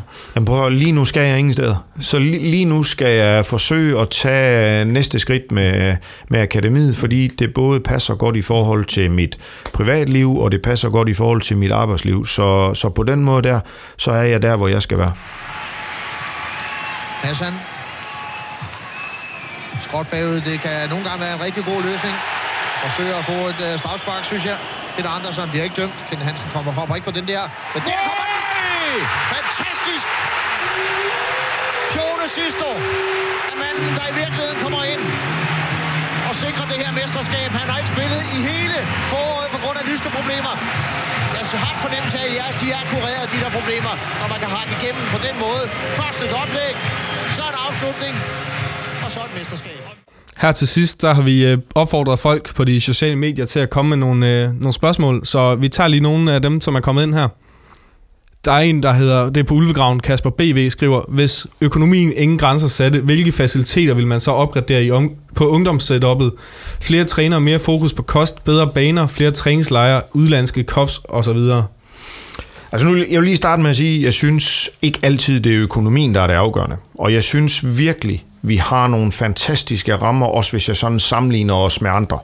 Og jeg synes, vores samarbejdspartnere også gør, at vores rammer er rigtig, rigtig gode. Men, men hvis jeg skal vælge, så vil jeg faktisk sige, så tror jeg, jeg vil bygge vores eget træningsanlæg, hvor det kun var os, der kunne være, så vi fuldstændig selv kunne styre Og med os, der mener du... alting. Der mener jeg hele klubben. Okay. Altså, så, så, så vil jeg bygge mit eget træningsanlæg, og så have det hele for os selv. Så har vi en uh, T. Henri, som også på Ulvegraven skriver, Jeg kunne godt tænke mig at høre mere om de unge nigerianere og australier på akademiet. Jeg synes ikke, vi hører så meget om dem, øh, uh, man har lagt mærke til en del, uh, specielt Uso, som vi har snakket lidt om, uh, og så Andonis eller Anthony, eller hvad hedder han. Uh, det kan være, at Ken kan komme ind på Uso og uh, Anthonys kvaliteter uh, og svagheder og styrker. Jamen, nu har vi jo snakket lidt øh, om Uso, så nu synes jeg at vi kan snakke en lille smule om, om Andoni, som jo er fra, fra Australien. Og sjovt nok, så er han central midtbanespiller. Overraskelse. så, så, tilbage, så tilbage til de centrale midtbanespillere. Så, så er han en, øh, så er han en, han er ikke så stor, så han er sådan, men han er virkelig hurtig på sine fødder. Så det der med at flytte sig hurtigt rundt omkring, dreje sig hurtigt om sin egen akse, det er virkelig en af hans spidskompetencer. Og det her med at flytte sig over lidt længere afstand rigtig hurtigt og være aggressiv i sit pres, det er han virkelig dygtig til. Og så er han en dygtig teknisk spiller, der er også lidt ligesom de andre centrale midtbanespillere, men det tror jeg, man, man skal være, når man skal ligge der i motorrummet. Så, så er han rigtig dygtig på det parameter. Men er det også en spiller, du, du på, i fremtiden ser komme op i Superliga-truppen i Midtjylland? Ja, det kan det sagtens være. Det kan det sagtens være. Og udover det, så har vi jo snakket lidt om, hvad de sådan hver især har kunne, har kunne bidrage med. Og der vil jeg sige, den der mentalitet, som han kommer med fra Australien, den, øh, den er rigtig god, og den er der nogle af de andre, der godt kan, kan tage lidt ved lære af. Men hvad er det, han gør anderledes end, end så mange andre? Ej, men når man nu tænker på, at han stort set er rejst om fra den anden side af jorden og herover for at, at udleve sin drøm og mener, at det her er det rigtige sted for ham, så har man jo en eller anden, en eller anden mentalitet om, at man vil gå hele vejen for at gøre det. Ja. Øh, og der kan man sige, at mentaliteten er jo anderledes end den, der er fra nigerianerne. Fordi det her var jo ikke, hvad kan man sige, det er jo ikke hans eneste chance i livet for at gøre noget. Der havde han jo også andre muligheder. Så har vi på Twitter en Carsten Krog, der, øh, der skriver, hvem kommer op de næste år? Altså, hvilke spillere tager skridtet fra, fra akademiet fra U19 op i Superligaen de næste år, hvis du kommer med et, øh, et kvalificeret bud? Jamen, lige nu har vi jo snakket lidt om, øh, om de 0-0'er, som, som allerede har fået lidt længere kontrakter, og som allerede er, øh, har fået muligheden for at træne opad med Superligaen. Øh, der er det klart, altså hvis jeg skulle nævne nogen, så har vi jo en, en venstrebenet stopper i Tobias Anker, som allerede er rykket op fra, fra U17-holdet og op på U19-holdet og har spillet der. Vi og han har, er, hvor, øh, hvad er, hvor årgang er han? Han er 0-1'er. Han er 0-1'er. Ja. Så udover det har han jo på, på U17-landsholdet været til EM, hvor, eller til, til kval, hvor Gustav Isaksen og, og Nicolas Styr også har været med. Så det er jo også sådan et par spillere, som ligger lidt i, i pipelinen på det. Og skal jeg gå lidt længere ned, så har vi jo set en 0-2'er, altså en første års U17-spiller i Oliver Sørensen, der har, der har haft sin debut på, på U19-holdet og spillet flere kampe. Så det, det er bare sådan kort lige nogle af dem, man kan tage fat i. Så har vi en, øh, en Martin Christensen, som på Twitter skriver, hånden på hjertet, ærger du dig lidt, når klubben køber en ny spiller, særligt hvis det måske er en mere, øh, er en mere en bredde spiller end en profil, øh, i stedet for at en af de unge fra akademiet får chancen. Nu synes jeg ikke, det er mange brede spillere, vi køber. Og jeg, hver gang, så synes jeg, man skal kigge på, er det en, som kan være med til at gøre vores klub bedre, og kan gøre de spillere bedre, som vi også rykker op. Så så længe man sætter overlæggeren op og henter nye spillere ind, så nej, så ærger det mig ikke. Men hånden på hjertet, jeg har da oplevet, at vi har hentet spillere ind, hvor jeg har tænkt, ah, der kunne vi måske godt bare have taget en af vores egen, fordi de er faktisk dygtige nok. Sådan har man også nogle gange haft det udefra, kan jeg afsløre. Så har vi en Claus Jørgensen også på Twitter, som skriver, nogle af Superliga-spillerne er mentorer for akademisterne. Hvad indebærer det i praksis? Lærer Jakob Poulsen for eksempelvis Victor Torberspark frisparke, eller hvordan, øh, hvordan er det, det fungerer? Nej, det gør han ikke. Nej, det, Det har gør han ikke. øh, men det, det, det sådan indebærer lidt, det er jo, at vi forsøger sådan at sætte dem lidt sammen i forhold til, om de lidt har den samme position måske, så der var lidt sportsligt, man kunne gå efter. Men ellers så, hvis jeg sådan skal bruge et eksempel, så tror jeg, det er Jakob Poulsen og Nikolas Madsen, der har snakket lidt sammen. Så så har de sådan snakket lidt om, jamen, hvordan kan Jakobs tilgang være til træningen, og hvad nu, hvis man kommer i en periode, hvor det går knap så godt? Hvad er det så for nogle ting, man kan skrue på? Og Jakob kan sige, jamen, når du nu kommer op i Superliga-truppen, hvad skal du så være opmærksom på? Jamen, og så kan det faktisk være alt muligt uden for banen også, som ikke har noget med, med det at gøre. Så på den måde er det sådan lidt både på og uden for banen, men lidt i relation til, til positionen. Så det er også med til ligesom at, at støtte den der overgang fra ungdomsspillere til, til seniorspillere, eller hvad? Det er også det, der er tanken bag det. Ja, det kan, det kan det sagtens være, men også måske lidt i forhold til, hvis nu det er en U17-spiller. Mm. Sådan lidt i forhold til, hvad er det for nogle ting, du skal være opmærksom på og, og arbejde med. Og når jeg ser dig træne eller spille, så, så ser jeg måske nogle af de her ting, du gør rigtig godt, mm. og nogle af de her ting, du kan blive bedre til. Mm. Og der må jeg sige, altså, ud over dem, vi bruger som til de der mentor, mm. så har vi nogle Superliga-spillere, der er fantastiske til at både tage imod spillerne, når de kommer op og skal træne med, så de ret hurtigt føler sig, okay, her kan jeg godt være. Og det tror jeg skyldes lidt noget af det, vi nogle gange gør sammen. Altså det der træning, der er i samarbejdsklubberne, hvor Superliga-spillerne tager ud sammen med akademispillerne, mm. det gør jo, at når det er, at akademispillerne kommer op og skal træne med, altså så kender de jo deres navn. Og det der med, at du bliver kaldt ved dit navn, så, så føler du dig lidt hurtigere hjemme deroppe. Men det er vel ikke helt forkert, hvis jeg siger, at bare for 10 år siden, så når du kommer op som ungdomsspiller, så satte du dig lidt mere over i hjørnet, kontra nu, der kommer du egentlig bare op og, og giver den hele armen og er der selv. Altså, er der ikke rykket noget, sådan, noget kulturmæssigt, ikke kun i fodboldklubber, men sådan generelt? Og oh, det er der helt sikkert. Det er der helt sikkert. Der, der er også sket en udvikling på det område. Men, men der tror jeg her hos os, hvor det hvor de også er gode til i Superligaen. Altså hvis de nogle gange, siger bare en fredag, mangler nogen til træning, så kan vi jo have nogle U19-spillere, som ikke er udtaget til kampen, hvor de så siger, jamen, kan de så ikke spille med? Så det er jo nogle gange det her med også at have kendskab til alle dem, der er i klubben, og ikke måske kun til de bedste. Så har vi lige et par, et par spørgsmål fra, fra Facebook også, øh, og den her den har jeg taget, fordi jeg synes faktisk, den er lidt sjov. Øh, det er en Rudi Emtkær, som skriver, hvis Rasmus Falk og Christian Eriksen var kommet på akademiet, hvor spillede de så hen i dag? Åh, oh, Jamen, jeg, jeg vil da håbe, men det er nu fordi Tottenham er min klub, så jeg vil da have håbet, at Christian Eriksen måske stadigvæk kan spille derovre, og at vi har fået en rigtig, rigtig god øh, betaling for ham. Øh, ellers så synes jeg, det er en lille smule svært at svare på, hvor de ville være henne, fordi ja. det er svært at sige, hvordan deres udvikling ville have gået. Det er klart. Lige et sidste spørgsmål her på faldrebet, øh, som jeg selv står for. Det er, øh, hvorfor, hvordan kan det egentlig være, nu når der har været så meget snak om kunstbaner, og Jakob Poulsen har været ude og brokser blandt andet i medierne omkring det. Hvordan kan det være, at du 19 og 17 selv træner og spiller kampe på, på kunst her i IKAST? Jamen, det kommer sig jo egentlig af i tidernes morgen, hvor det er, der bliver lagt kunst på IKA-stadion. At øh, det blev vores træningsbane, og det blev vores kampbane. Øh, og vi fik jo en bane, hvor vi kunne træne hele året, stort set, på det samme underlag, hvor vi jo før var ude på banerne bagved, og det er absolut ikke fordi, at banerne derude, de fejlede noget eller fejler noget, og vi havde vel også Danmarks bedste græsbane, men den kunne jo kun bruges til U17 og U19 ligakampe. Så nu her, der kan den jo bruges til træning og kampe både for os, men også til glæde for, for mange andre. Okay. Og det var som sagt det sidste spørgsmål herfra, så vi ligger når til kendt som kan runde af. Ja, dermed er det slut med denne særudgave af Sort Snak, hvor vi har set på U19-holdet, og jeg vil sige mange tak til dig, Kenneth, for at du øh, har lyst til at komme og gøre os meget klogere på, hvad der foregår. Jamen, jeg håber da, at øh, det har givet lidt i forhold til både akademiet og i forhold til U19, og det har været en fornøjelse. Vi vil her i Sort Snak fremover sørge for at følge med i udviklingen omkring U19-holdet.